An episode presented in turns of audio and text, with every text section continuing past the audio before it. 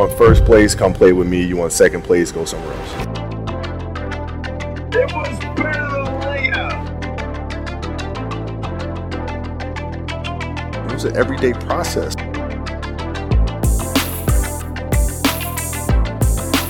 Coffee's for closers only. You're listening to the Maury Health Podcast. My guest today is uh, the the mighty Michael Karam. Uh, he's a 24 year old NRL development officer who goes around Western Sydney teaching kids how to play the wonderful game of rugby league. Um, so please, uh, please welcome Michael Karam. Thanks for the intro, Rob. It's very nice of you. But yes, I've worked for the NRL, been there for five years now, two and a half full time. So, um, really working on my craft at the moment. My main role is to go around to the primary schools in the Parramatta area and teach kids how to play rugby league and get them playing our after school program, League Stars. So, pretty much that's transitioning kids who don't play rugby league into playing rugby league, and that's our main focus: get more kids playing the greatest game of all. Cool, cool. Um, okay, I, I guess what got you doing that in the first place, and um, give us a background about your your deep roots in rugby league and sort of what you do uh, on a week to week basis, not just at work but on a volunteer level. Yeah, so um, when I started as a casual with the NRL, I was still at uni studying health and physical education, and it was a good way for me to earn a bit of coin on the side while I was still studying. Um, but yeah, at the, time, I was approached after I was refereeing on the carnivals. Um, I'd been refereeing for about five years prior to that. Um, still involved with the local Parramatta Referees Association as the director of refereeing now. Um, so that keeps me busy. So pretty much you got told that you're a terrible player, give it up, and maybe you could referee and make something of it. Yeah, pretty much at the time I was I was 13 years old, and my my rugby league career as a player was pretty much all dried up. There was no chance of me making any rep sides, um, so I made the decision to pick up a whistle um, at uh, yeah the young age of 12, and started refereeing when I was 13, and I haven't looked back since. I had a better career up until uh, recently when I got a few injuries, and that's put me into the coaching side of things now, looking at coaching development of younger referees they can have a bit of a better career than what I did. Right, and I guess why why did you stop refereeing? What what what's the cause of that? Uh, so, so the main reason I stopped going out in the field and refereeing was because of my injury. I saw my hamstring three times in the space of six months. Um, and while I was refereeing junior reps. Yeah. So, um, first time I taught it was November. Uh, we were playing a game of touch football, and I took a nice intercept on the goal line. I was away, no one was going to catch me. Then a sniper took me out. And then on New Year's Eve, uh, when I was doing my run program, I was on my last set of my run program and it went on me again. And I thought, here we go, it's going to be a long recovery. I was just about to start the season and it went on me. Um, and then, yeah, I was pretty much back ready to go, round one. And in the warm up at training, that went on me again. That's when I pulled the pin and said, I can't keep doing this to my body and moved on to coaching and development of referees. And I mean, I guess for, for the people listening, I was actually there for two of the three times that you tore your hammy, and um, to see a good friend of mine go through that and, and have to put themselves through the, the pain and the punishment of trying to rehab themselves and coming out the other end, where essentially their hopes and dreams of becoming an NRL referee getting squashed well and truly through the floor and, and into a coffin. Um, it, it, it's quite it's quite hard to watch, um, quite heartbreaking to see um, a, a, dream that I guess we both share or shared um, just be completely demolished due to an injury and one game touch footy where you you did think you were Jarryd Hayne at the time and you could step and kick and run and do everything that you could possibly do as a halfback, but you're a halfback in a forward's body, mate. So, um, yeah, you just weren't necessarily conditioned the same way or built the same way that a halfback uh, or a Jarryd Hayne's supposed to perform. Yeah, no, now it looks like a big George Rose trying to do a chip and chase down the sideline. It's just pretty terrible to watch. But I reckon he could have a shot at coming back and being a player again, actually. no, I might be a couple couple of weeks of good conditioning, and I might be fit enough to get back out on the field and take a few hit ups. I mean, for people that come across the game of rugby league, and I, I know that we're uh, balls deep in, in rugby league, and um, we we love it. We we eat, sleep, breathe rugby league. Um, your whole bloody house. We're, we're your house now. And, um, it, there's just rugby league bullshit everywhere. Everywhere you look, you, you can't find a room without something that has uh, a rugby league uh, NRL logo on it, uh, New South Wales Rugby League Parramatta, because you're uh, you're unfortunately were raised and brainwashed into the blue and gold army. Oh, And, unfortunately. um, well, yeah, um, it, it's it's hard to find good help, I guess, these days. um, yeah, so I guess tell me a little bit more about your upbringing and um, what rugby league has, has done for you um, as a person. Well, yeah, for me, I, played. I started playing rugby league when I was four, or five years old.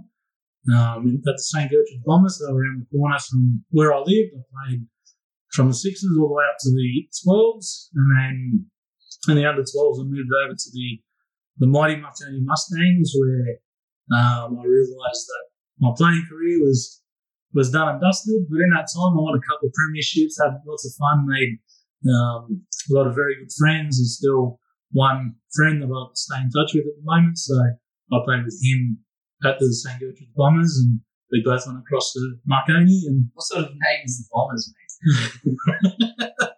well, it's uh, part of the part of the Catholic competition, but um, yeah, very very aggressive name compared to. Are they still a club around anymore? I haven't heard of them. No, so unfortunately, over the last few years, have they've folded due to a lack of numbers in that area. But um, the dynamic of that conference competition has changed dramatically since I was playing. But yeah, And um, I guess what, what caused you to, to stop playing? well, stop playing when I was. I think I was playing under 13s at the time. I had a coach who was a win at all costs mentality, and with a team that was a very amateur backyard footy kind of team. We weren't Subpar footy. Yeah, right. B grade. Yeah. Below B grade. we weren't having B minus. splash. They wanted us in Division One, and we were just getting our asses handed to us every week. Um, and yeah, I ended up with Osgood-Schlatter syndrome at the time. Again, another injury that made me go, well, my options here could I keep playing or can I move into something else in rugby league? And um, yeah, I looked at it long and hard and thought, no, refereeing would be better on my body, which it For was. those, that, for those that don't know, can you explain what that condition is and how it affects you? Yeah, so it's a bit of a um, more of an adolescent problem when you're when you're a younger teenager, you're going through growth spurts. That's where, pretty simply, uh, your bones are growing too fast for your muscles, or vice versa.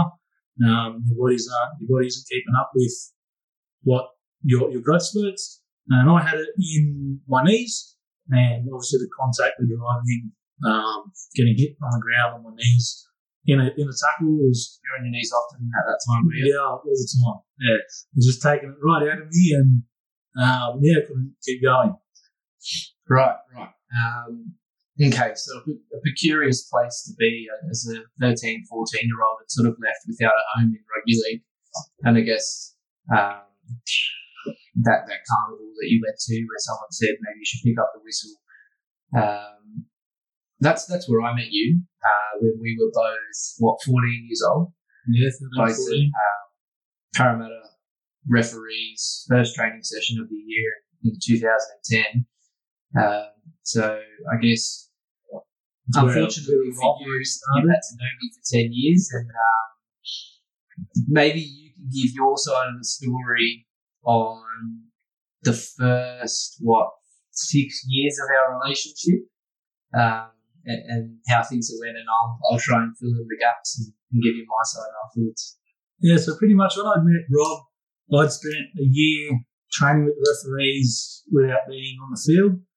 And Rob had come in and everyone was talking about Rob. He's fit, he's fast, he knows what he's talking about. He's very, very book smart. He knows what, he knows the laws of the game back to front. Everyone was, there's a lot of hype about Rob. And I was like, who's this new kid on the block? Like, he's not going to come in first day and, and step on my shoes. So me being me, I stepped up to the plate and we obviously built up a good rivalry over the years. And um, yeah, the first six years it was tit for tat. Um, I get one appointment better than you. The next week you get one appointment better than me, and it just pissed us off. I'd say got under each other's skin, and we both wanted to be better than each other.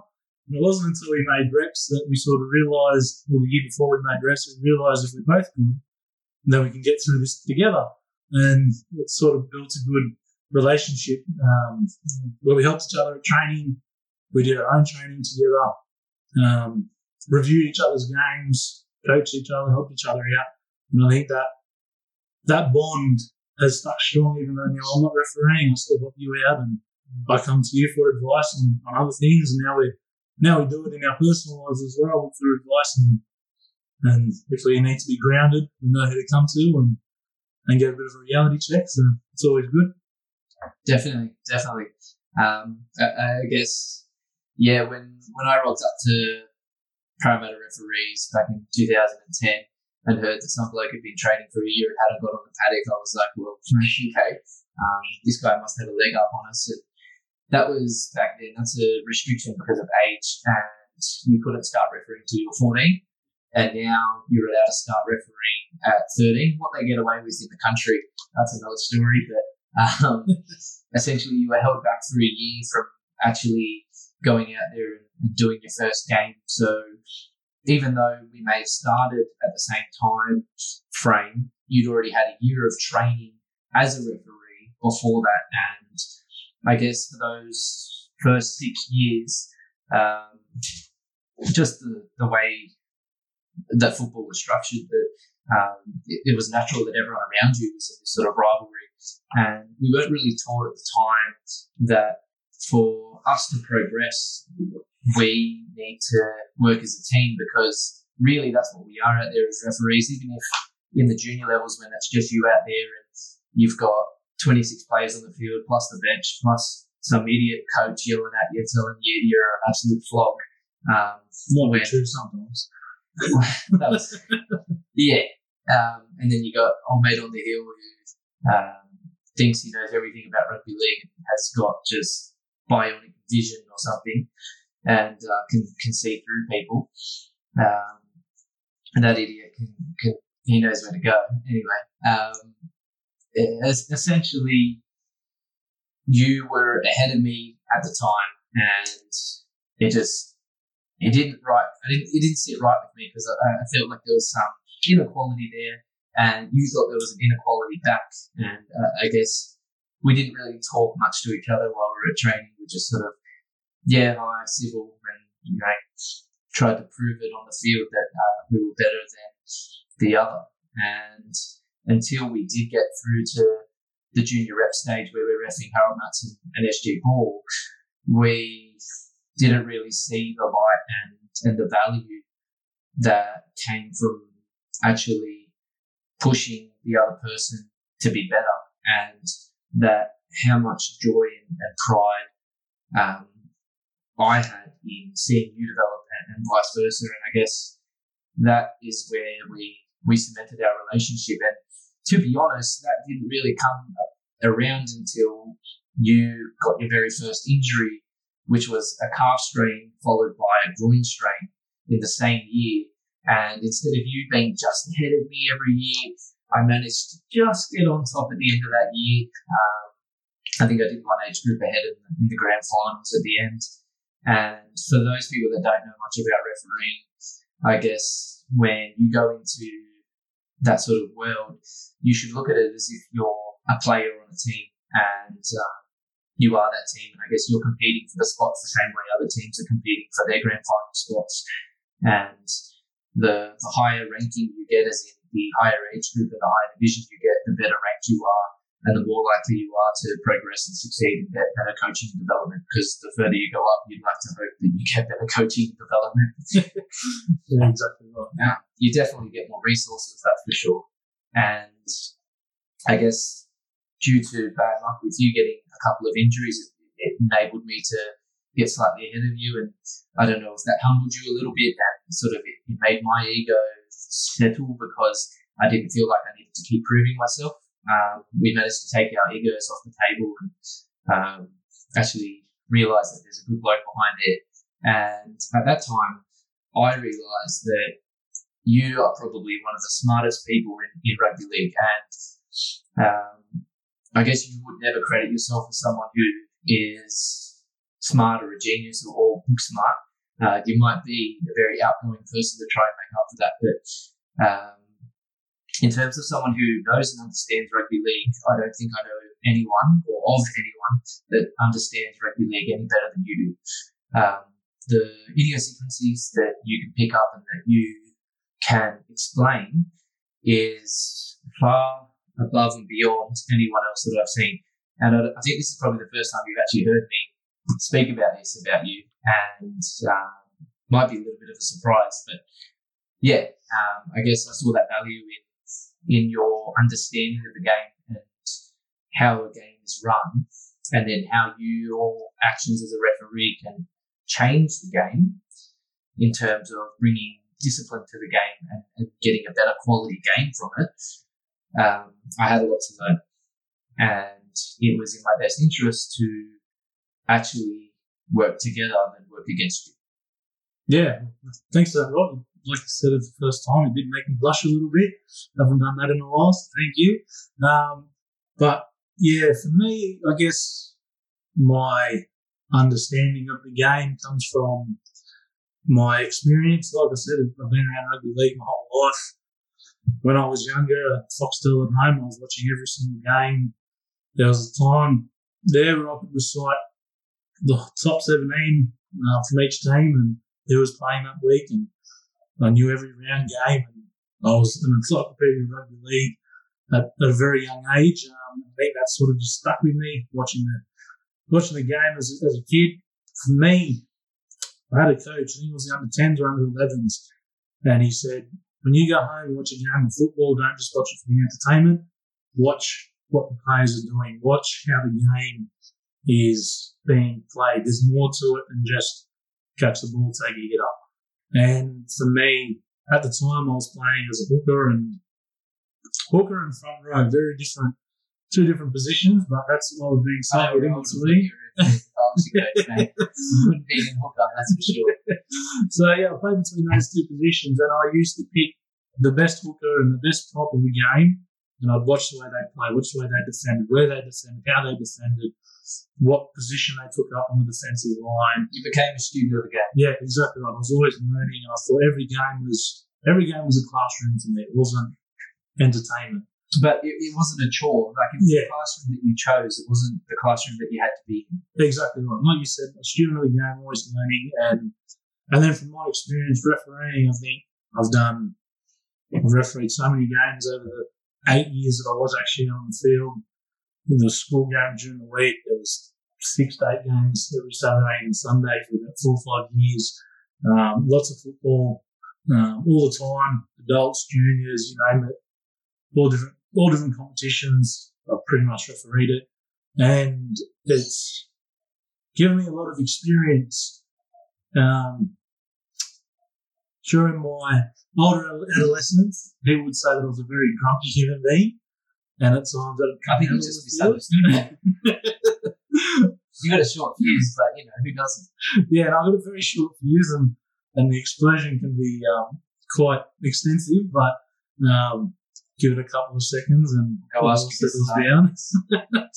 um, but yeah, for me, that at some at, points in a game, my my aggression or my grumpiness would would come out just because a player didn't show the right respect to me, or the player did something that got really under my skin because being a student of the game, I know he shouldn't have done that, and there's a better way to do it. And it just ticked me off a little bit, and and um, that came that came out and it was it was evident in my games, and at times it had it had ruined some of the games. I'd lose control of the game, and um, then I'd be chasing my tail to get control back of the game and have a proper game of football out of it.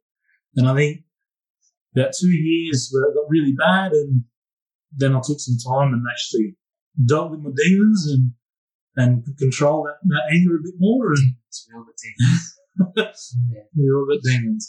Um, but yeah, I think yeah, taking that time to actually figure out what was what was ticking me off, what was what those demons were. up could Did you figure it out? were they? How'd you how'd you get through that?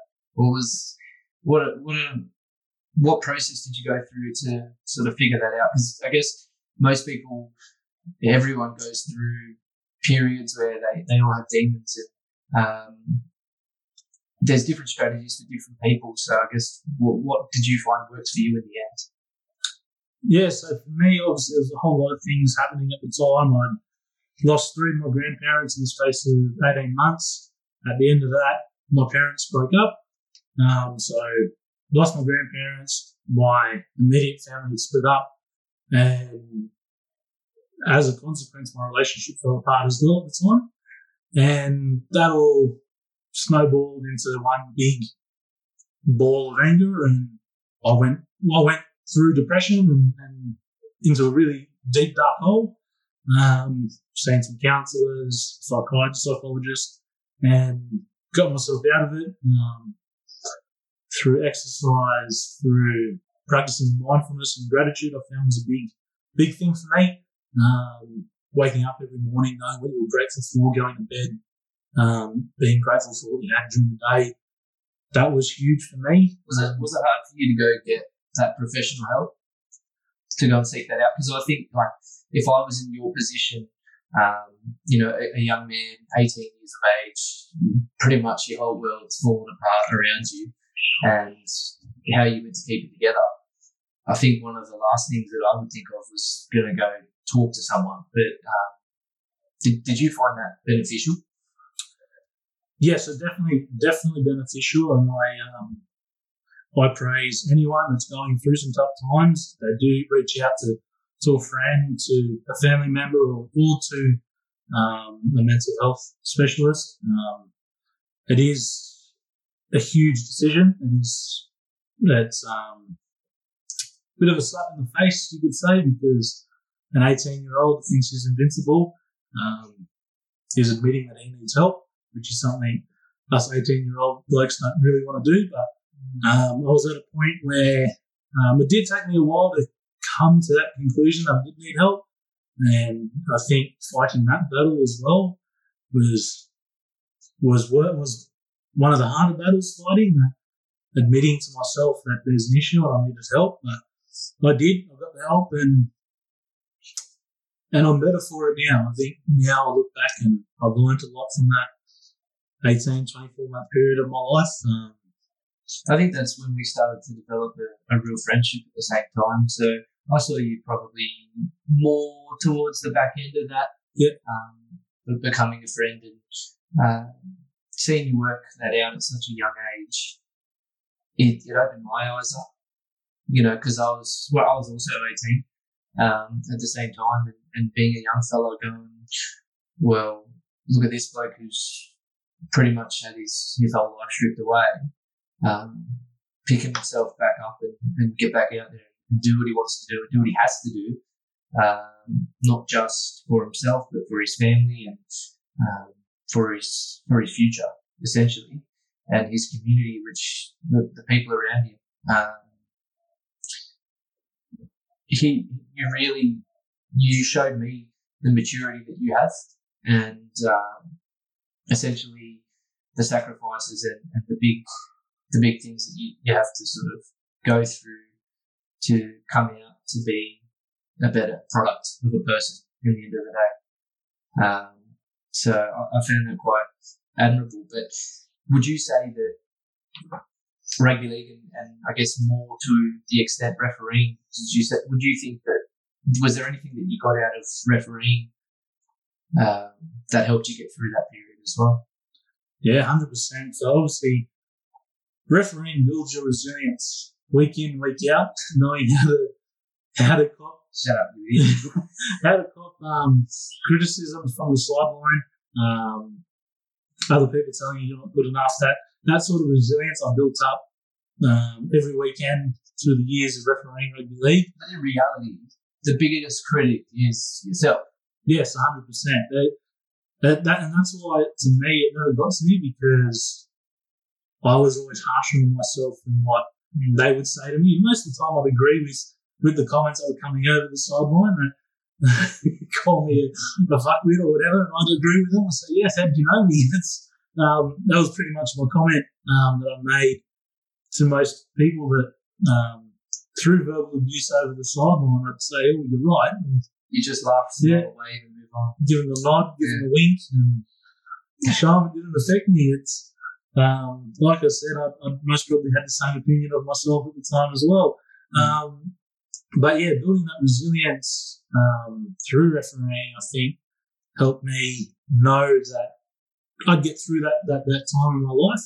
And I think refereeing gave me a good goal to to aim for. So through that whole time, I was still um, I refocused myself back on my rugby league and back on my refereeing and wanting to get to the next spot. I was at a point in that time of um, In, in my perspective, I guess you going through that period, rugby league was the one thing that was consistent that brought you some pride and joy and some just normality. yeah, exactly right. It was, it was there the whole time. It was there before. It was there during. It was there after, and and I was getting some small wins and successes on and off the field in the refereeing world um, at the time, which kept me kept me going. It, it was the light at the end of the tunnel, and pretty much coming out the back end of of my depression, I ended up making the junior rep squad, which was my end goal at the time. It was my that was the long term goal I set for myself when I started refereeing, and, and that was that was the first step to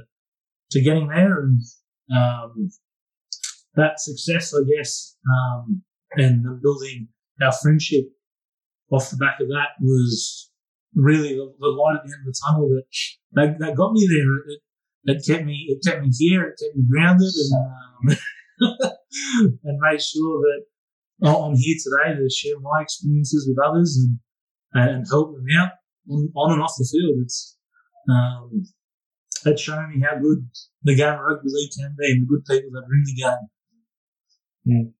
Um, I, I guess I've got a, a similar experience with starting at refereeing and, and what it can do for you in terms of being a being a young fella coming in at what the age of fourteen, sort of a bit like everyone, not really knowing what you want to do with yourself, and um, this carrot gets dangled in front of you, going, "Well, look, if you're good enough and you you dedicate yourself to this, then you could potentially be on the NRL because at that point in my time, similar to you, a few injuries um, helped me guide my decision as to am I going to commit 100% to to refereeing or am I also going to play as well?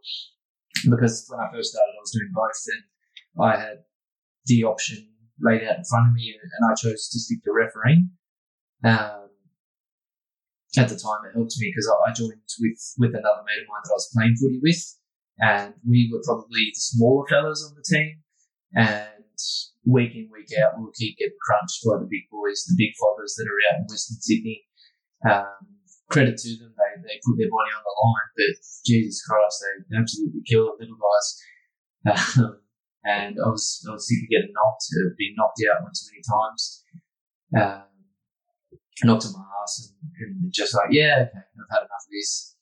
And I guess you don't really feel that until you get to those sort of older teenage years. When you're younger, you sort of just everyone's about the same caliber, but then as bodies grow, um, it's all a bit different. And then coming into refereeing, uh, I think instantly having to control the field, it, it taught me how to control a room because the football field was your classroom, and um, if you could control the football field, you could control the room. And you, it taught you how to how to talk to people, how to get their attention, how to get people on side with what you want them to do, um, how to deliver that message effectively, how to um, it gave you, I guess, a structure where you can develop not only as a referee, but also as a person, maturity wise, and all these other skills that you don't necessarily consider when, when you think about sport. And um, I, I guess as a player, you get a little bit of that, especially if you become a captain. But when you become a referee, it really it forces you to accelerate that process of maturity. And so, when I was 15, I found myself with all my mates at school that um, they were just talking about different things. They were talking about playing games and doing dumb shit on, on the weekend. And I was like, well, I'm going to go make some money uh, refereeing some footy, doing, doing what I love, and potentially I'm going to make it on TV. So um, that that carrot was big enough for, for me to sort of put the blinders on and set a focus on that course and, and commit myself to this. Um, and we'll, we'll see if I actually end up there one day. Well, with the hard work and the dedication you do put in, I, I haven't seen a person as dedicated and as committed to the goal as you. The stuff you do even off the field with uni, with your work, with with rugby league, your schedules are packed. It's, it means that I don't see you every week. I don't see you every month sometimes, but I know that, um, yeah, exactly right. It's, you're busy, you're on the go, you don't stop. And that's a testament to your character and how, again, how resilient you are. Um, you've got to drive. And like you said, that, that carrot's been dangled in front of you and you're going to get there. Yeah. Keep that same drive. Yeah, I, I guess I sort of, I've designed my life in, in a way at the moment where I'm trying to maximize the time that I have and, and knowing that, you know, the time that we do have is finite, but we've, we've got a long time to go. And if I put in the hard work now, hopefully I can enjoy and reap the benefits later. And, um, I've completely designed what I do and how I do things to, or because of what happened on a regular field. Um, having broken my, my arm and my leg playing footy and then coming back to it and going, okay, well, I had a really good experience with physiotherapy. And I really enjoy that process. And I guess that's why I'm studying it now. And then going on to do exercise physiology and, and hopefully I get through this degree in the next year or so, depending on what's going on in the world.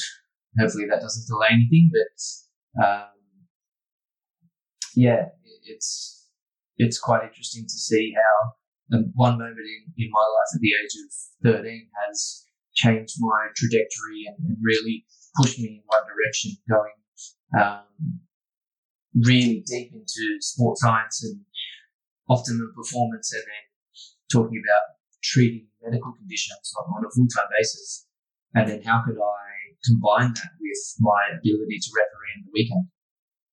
How does how does what I how can I take what I've learned in the classroom from a university degree to implement that and, and optimize my performance as a as a rugby league referee. And then how can I help other people do the same thing in their own respective sport or their own area of life in whatever affects them. So um, yeah, it's, it's really quite interesting to see what different people get out of their involvement with rugby league and I guess the the extension that goes on from there because now we both sit on the executive of Parramatta referees and we've gone on different roles on in that in that position and, and this year 2020 you've taken on the director of refereeing position which for those listening that means you're the one who has the final say on who referees what game in Parramatta. Right you you're in charge of developing new referees and old referees in becoming better referees and better people. Yep. You, you're essentially the guy in charge of on-field skill and development. Yes, we've got um, an NRL referee, Ziggy, uh, as our trainer, um, but ultimately, it's up to you to determine the the outcome of how good our cohort is in, in. Um, so I, I guess what what's what's your role there, and, and how do you see that you could bring some benefit to the, the people around you? Yeah, so essentially my role as as the director, um, I've got there's two panels that I work closely with, the junior panel and the senior panel. Um, and they, on those, both of those panels, we've got copious amounts of experience from NRL level all the way down to park level. There's members of those panels that have refereed state of origins, run touch lines, in state of origin matches, grand final or grand finals, um, Super League, you name it, they've done, they've done it. And I'm forever grateful for their help. That I've learned off them, and I can I continue to learn off those members as well. Um, just because I'm the face of those of those panels doesn't mean either of those any of those members on that panel have less of a say. Um, they go, they help me a lot in in developing our referees. We go out every weekend coaching referees week to week, uh, picking up trends on a weekly basis. We, we come together, have a phone conversation on what they've picked up from certain games, and if there's if I notice a trend between all of our referees, that's where I work closely with Ziggy, our, our skills and coordinator. Um, Can you say his name properly? Zbigniew Przeklasky Rudemski. Yeah, you absolutely. I think I made a middle of that one. But yeah, so Ziggy and I work closely during the week to uh, formulate what training will look like on the Tuesday night. So generally what our conditioning will be, if it's going to be lots of conditioning or what is up on conditioning because we're noticing the referee's been a bit fatigued or, or they've done a lot of work over the weekend. Um, and then we go into 40 minutes of 40 to 60 minutes worth of skills and drills And where if I notice there's a trend of scrums are looking terrible, we work on those or our in goal positioning needs a bit of tinkering with. We're always um, looking at helping our younger referees. Um, but yeah, for me, the development part is very big. The, co- the coaching part is there, it'll always be there, but the development part, I don't want referees to become stale or, or unhappy in what they're doing. I always want to see others develop their skills. We're all there to have fun, to enjoy what we're doing, and, and we're not going to do that if we're doing the same age week, week in, week out. I think that's a big factor, actually. The fact that most referees enjoy what they're doing. Like, from an outsider's perspective, a lot of people go, well, how could you do such a job? You know, you're getting abused all the time. Um, you're, you're under so much pressure and you're running around getting flogged and you're underpaid. And what would your rebuttal to that be? Well, yeah, we, don't we don't do it because we're getting paid, and, and when we're out there, you don't hear the crowd as much as people think you do. You're so focused on a job, you're so focused on on your reason why you're out there that it just becomes white noise. Um, obviously, there'll be times where where you do hear where um, comments come over the sideline, you do hear them, but when we're out there, we're having fun. It's like we are we're facilitating a game of rugby league. That's that's what I like to say. We're facilitating the game. We're not trying to control the game. We're not trying to take the game away from the players. We're trying to facilitate the players enjoying their game of rugby league and seeing the kids enjoying it because that's the only game of rugby league they'll play all week. Mm. Sometimes they'll only play one game a week and that's and that's it. Yeah, we might referee 8, 10, 12 games a weekend, but for that one kid, he's only playing that one game. He needs the best experience possible on the field and and the way I look at it is how can I better his his experience on the field as a referee. And I, I guess as a young fella who's, you know, 14, 15, 16, who might be in a similar position to us at the moment, who, you know, has gone through an injury and they're not really sure uh, if they can stay in the game or what they're going to do, how would you, what would, what would the process be for someone who wants to become a referee or is considering it and wants to give it a try? Yeah, so um, if you're interested in becoming a referee, I'd, I'd say take it up, take it, pick up the whistle, give it a try. Um, because what, what's the actual process? Like, uh, what would they have to do um, in order to get onto the field with the whistle and you know the, the great pink uniform, depending on where you are? So the process at the moment there's um, Foundation One referee courses that are being run by New South Wales Rugby League, and you can find them on playrugbyleague.com. Um, there's a website there. You can click on referee and become a new referee, and, and there's a whole list of courses that you can sign up to. And it's a four hour course. You sit in the classroom and, and there's some ex NRL referees or current NRL referees as well that are providing, um, that, that course. And then from there, you come and join an association. We'd love to have you over at Parramatta. Um, join the association, you become a member, and you come to training. We teach you the basics of rugby league, and then, of course, the only way you're going to learn the skill is by being out there and actually doing it. And when we get you out there, there's always um, what we call a buddy system. This is what we do at Parramatta. This doesn't necessarily happen everywhere, right? Yeah, so at Parramatta, this is what we've implemented for new referees, and I think other associations do have a similar model.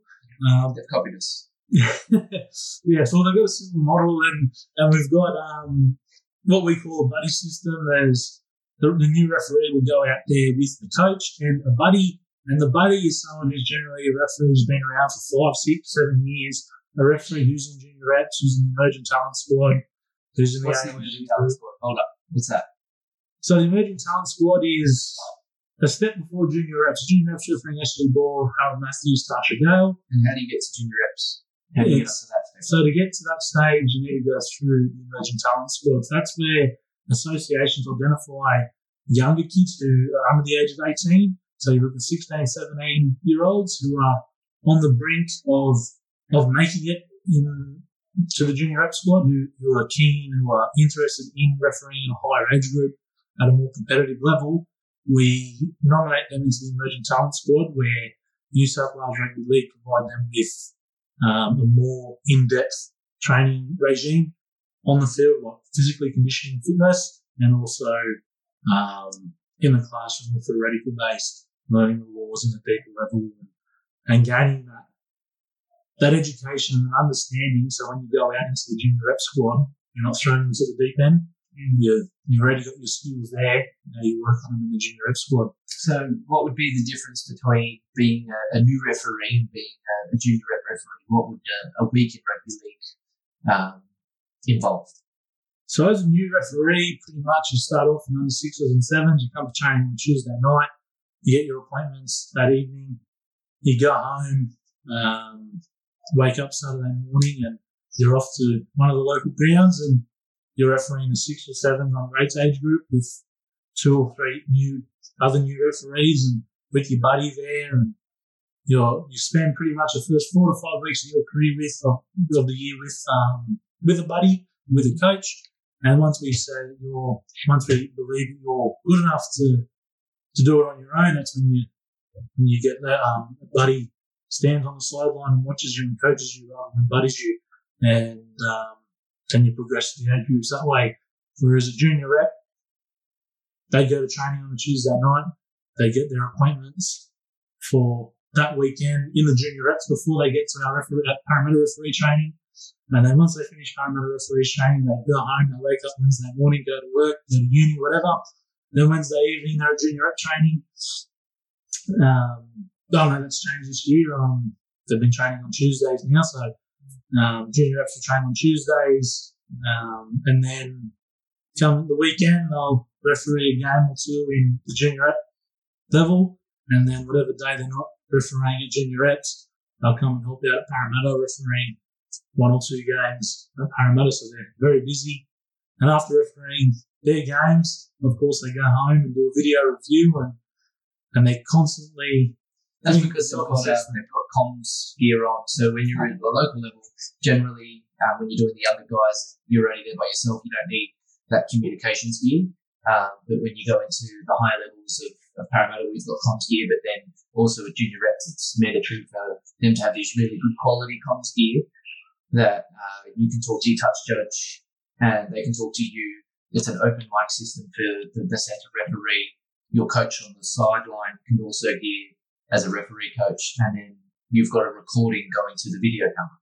Yes. Mm. Yeah, exactly right. So that allows the referee to review their game at a complete level, make sure that their comms are correct, their timings, their what they're saying um, is correct. It's it's targeted. There's, there's a reason for what they're saying. They're not just making white noise, which is a big thing at the moment. Making sure referees are being specific and targeted in their in their approach to their vocab, rather than just saying lots of words that mean nothing. You go Um, through every set and you check your decisions on every set. Yeah, exactly right. And you review your decision, make sure that you're Every tackle. Yeah, yeah, no, exactly right. You go through every tackle, every decision. If you've missed something, you Every mark it down, pass, why you've missed it, what could you do to and make sure you don't miss it next time. And, and that, that's a big thing. Your review isn't just to, to go out and bomb yourself. It's to make sure that you're better for next time. So you pick up, I was one or two spots too You close pick to, up big trends to Yeah. begin with, and then as you get better over time, you, you're picking up smaller and smaller things. Yeah, exactly right. And it could be small things like timing or or one word that you're saying that you didn't realise it's triggering a, a different response than what you want from the player. And and over time, throughout your junior rep career, you, you pick up, you you work on your craft, and you you make the perfect model, and you keep getting better from there. Mm. I guess what was uh, what was the highlight in your refereeing career when you were refereeing? Um, considering it got cut short, the, the, not doesn't necessarily have to be some of the highest highs, but uh, things that you really enjoyed. You can pick one or two. I guess for me, my first game at- in Junior X um, at Morrie Breen Oval up in the Central Coast, that was that was huge for me considering where I'd come from to get there. Um, like we mentioned earlier, the demons that I battled to, to get there and, and, and reaching my final goal that that was that was big for me. That was a good big moment. It, it was a positive moment. Um, sort of put the cue in the rack there and 2016. yeah, 2016. And yeah, so 2016 round one of the junior reps.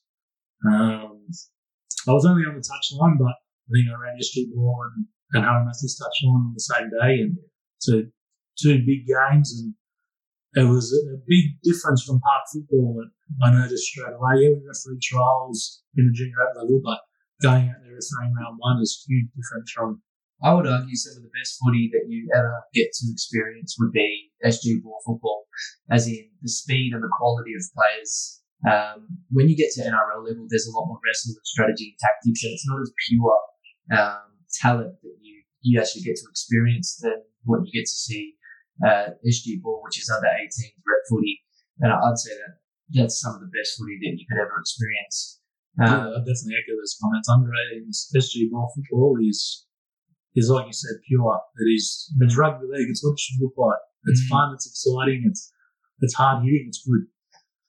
Yeah, yeah. I mean, you've also had some really good experiences with things like 12 nationals and um, Koori knockout and some special events. Did, did you want to touch on them as, as highlights at all? Yeah. So in 2012, uh, made the Australian schoolboys under 12s um, championship team, and What do you have to do to qualify for that? So for that, our association nominated three referees, uh, you being one of them, and we went down to Liverpool Catholic Club and refereed the, the state-based championships. Um, and from there, the New South Wales coaches watched us and, and they assessed us and ranked us, essentially ranked us from the state. And there's um, representatives from all over the state, Cronulla, Penrith, Parramatta, Canterbury, all over New South Wales and um, I was ranked in the top two from the state, and we were selected to go. Rumor has it um, they, they didn't want to send two Parramatta refs, so they, they picked you and someone else. So I just missed you up. Yeah, rumor has it. I don't know how true the rumors are, but, but no, he um, obviously again a bit of a rivalry that we had back then, and and for me it was uh, was spewing. another was notch in the belt. I was filthy with you. There's another notch in the belt for me where I got the phone call and they said, Nick, congratulations, you you beat Rob again. You're going up to Mackay, and and that's where it all got serious for me. Um, going up to the first time I'd worn proper comms gear.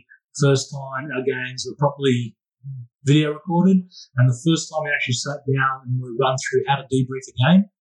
Uh, we did it as a team. It wasn't as um, complex as what they are at the junior rep level, but the six match officials that were up there to referee the games, we sat together as a team and went through specific parts of the game that the coaches marked down, and, and we reviewed it as a team, and that was that was a very eye opening experience for me. And so we spent five days up in.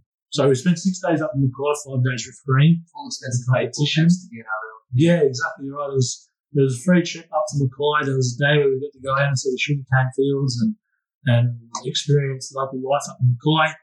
Um, the other days it was up early, get to the field, do a warm up as a group, get your appointments for the day, You're refereeing one game, running two touch lines. That was that was what the round games looked like. And you'd come home and get into the pool, do the recovery session, and and then do your video review. And by that time it was eight thirty, nine o'clock, and you're ready for bed. So it was long days, but the experience that I got out of it, the friendships that I got out of that as well. There's two, three referees from um, one from Queensland, one from Illawarra, one from he was out of um, Western New South Wales, and I wouldn't have crossed paths with him until um, that that competition. That was, um, and we're still friends to this day. We see each other, we'll stop, have a chat, or talk to each other on Facebook. It, it's really, it was a really good experience. One of my favourites, one of remember for a long time. And um, yeah, Koori knockout. That was a good experience. I think that was 2016 as well. Um, the October long weekend refereeing that in Dubbo. That was that was some very different rugby league. That was There's some stories about that. there was some very different. It was a cool experience because I got to referee Indigenous players that were playing in the NRL, like Tyrone Peachey, Leilani Latu, uh, James Roberts. I You're an eight him. That's enough. they were the likes that were playing there along with your, your amateur rugby league players. But that whole competition is based around GI? Indigenous. GI? He was there, he didn't play.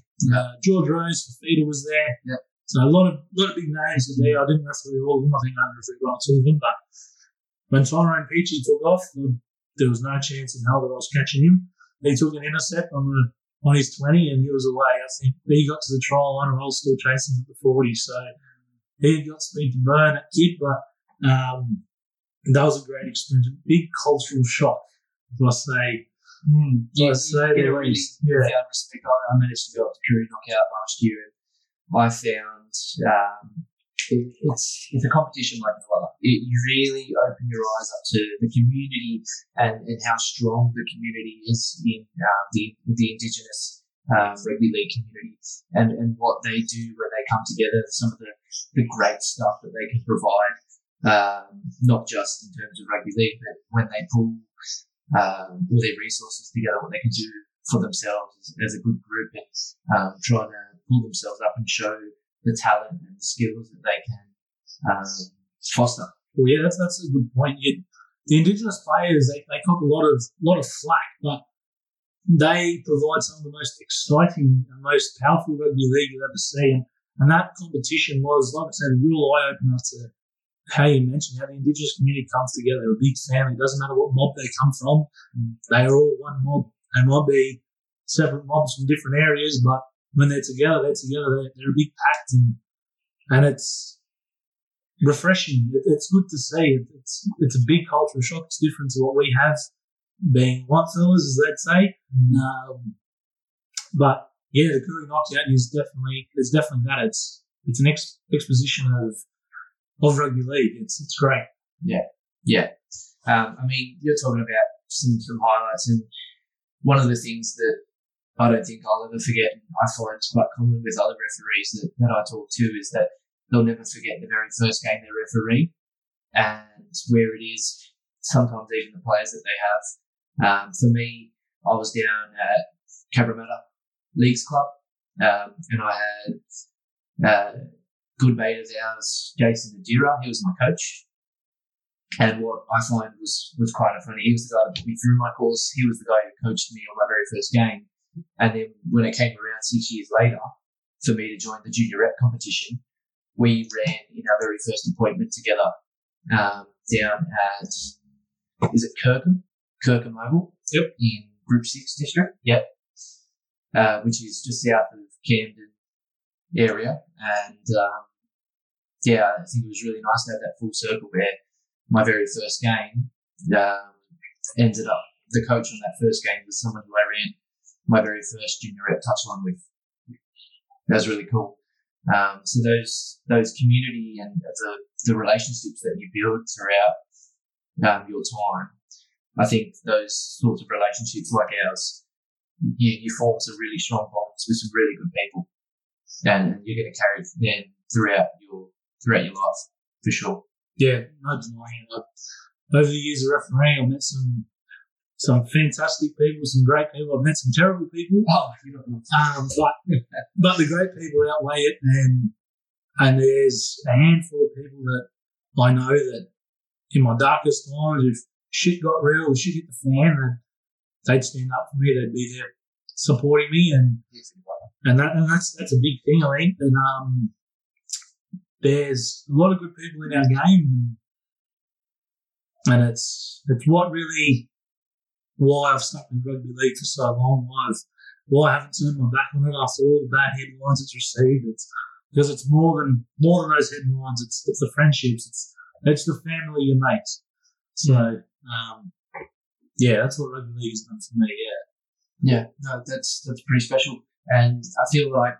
Um, what's your take on, on all the evidence and, and I guess stuff and stories that is coming out with um, injuries in, in sport? And um, if you were a parent, what sport would you put your child in? Well, as a parent, obviously, I'll be listening to what.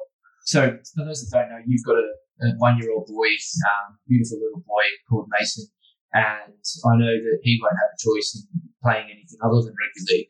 But um, for, for those that uh, do have a choice, um, what what would you say in terms of potential fears for parents with rugby league and, and um, their sporting options?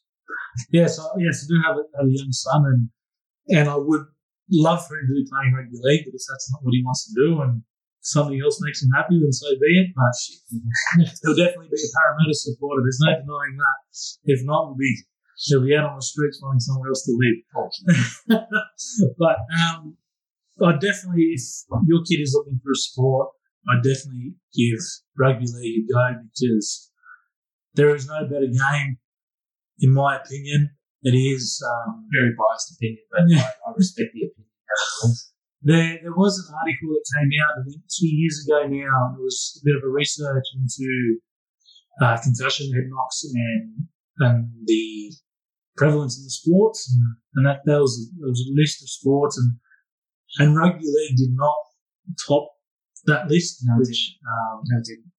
they they um they were a little bit lower than number one, which was good to see. It, it shows the precautions that we take in the game and, and how the game is designed to keep our kids safe. There's a specific set of rules. I mean, I was quite surprised. I, I know the what you're referring to, and um, one of the sports that, that popped up, which really threw me, was for soccer getting subconcussive trauma Yeah. from primarily from doing headers and um, getting head knocks in the air. But um, yeah, I was actually very surprised by that report and what came out of it. I think NFL was one of the worst, and um, Yeah.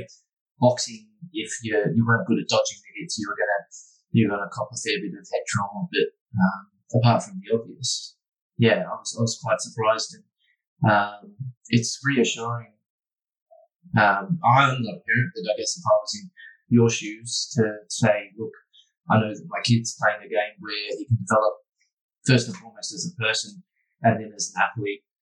Um, it, it's quite comforting to know that he's going to be in a quite safe position as long as you guys you, you teach him the right techniques and for someone in your role that you do for work, um, I, I guess you're in the best position to mold him to be um, very good athlete, in particular rugby league skills. Yeah, no, exactly right. And like you said, it does come down to technique, and and the game is working very hard at continually um, making the game safer for younger kids, for kids who are starting to play the game. It's it's always developing. There's different ways of starting. You can play touch football, you can play league tag, and, and develop your catch and pass, your grip carry, and all those skills, your evasion skills first before then adding in the tackle. That's that's a big big step, big skill to, to work on properly. Um, but yeah, no, the game's always always working to make it make it safe for kids, and, and I think for me, the technique is is massive part in that. that you need to have the correct tackle technique, and if you don't, that's where injuries are going to happen. It's just like picking up a, a squat bar, and if you don't have the correct technique, that's how you're going to hurt yourself, and it's the same with the tackle. So that's the way I see it. Yeah, no, I, I guess that's that's pretty well put. Um, yeah, no, good, good idea. Um, oh, there was there was something else I was going to say in terms of getting kids into rugby league. Um, but I, I guess I'll digress and, and let's let's talk about the the big thing at the moment, the coronavirus situation and what's going on in Australia. And, um, I guess we are all stuck in an isolated position, and you can only go out to, to do certain things. One person in a in a household, and I guess that's that's how I managed to get here today. Um, from being outside of the household, still trying to follow the rules, but uh, trying to get exercise sessions in. I know motivation's down because you don't really know what you're, playing for. But um, I heard today that there's something called Operation Opal or something of the like, and it's the big wigs of the NRL coming together to make a decision on if they can find a way to play our great game of rugby league um, in these uncertain times. Do you do you have anything? Do you have any insider knowledge, I guess, in your position that you could share with, with the public and, and what's going on there? I wish I did have some insider knowledge because just like everyone else, I want the NRL to be back on TV, give us something to watch on a Friday night. But as far as I'm aware, Project Apollo or Project Bubble, whatever they want to call it, um, was, Apollo. yeah, Apollo. was being led by Wayne Pearce, the ARL commissioner.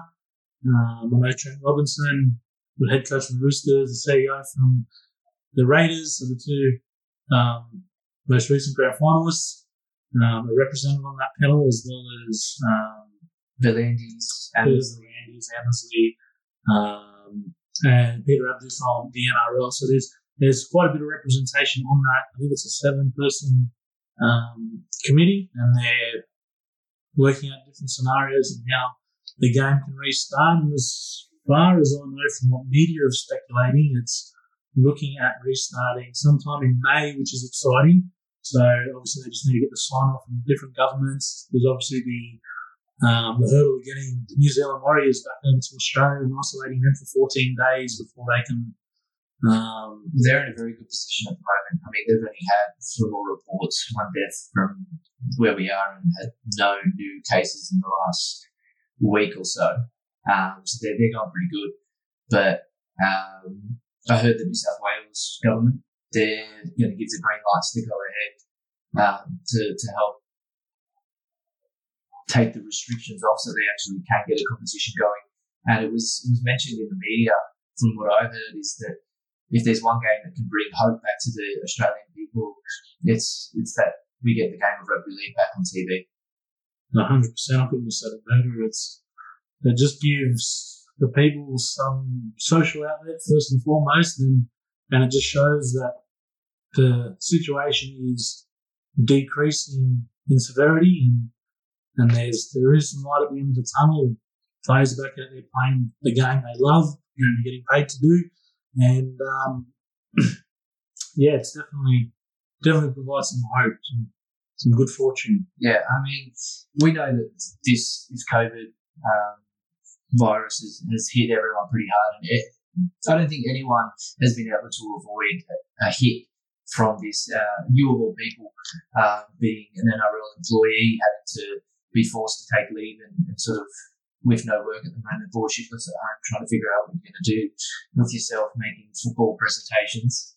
Um, I, I guess you of all people can empathise with those out there that have lost their jobs completely, um, that are doing this job seeking and employment opportunities that are out there and trying to do things. Um, I just, every, I just empathise, I guess, with everyone out there and give everyone our, our best wishes that, um, you know, we as an Australian people are going to get through it and as a global community.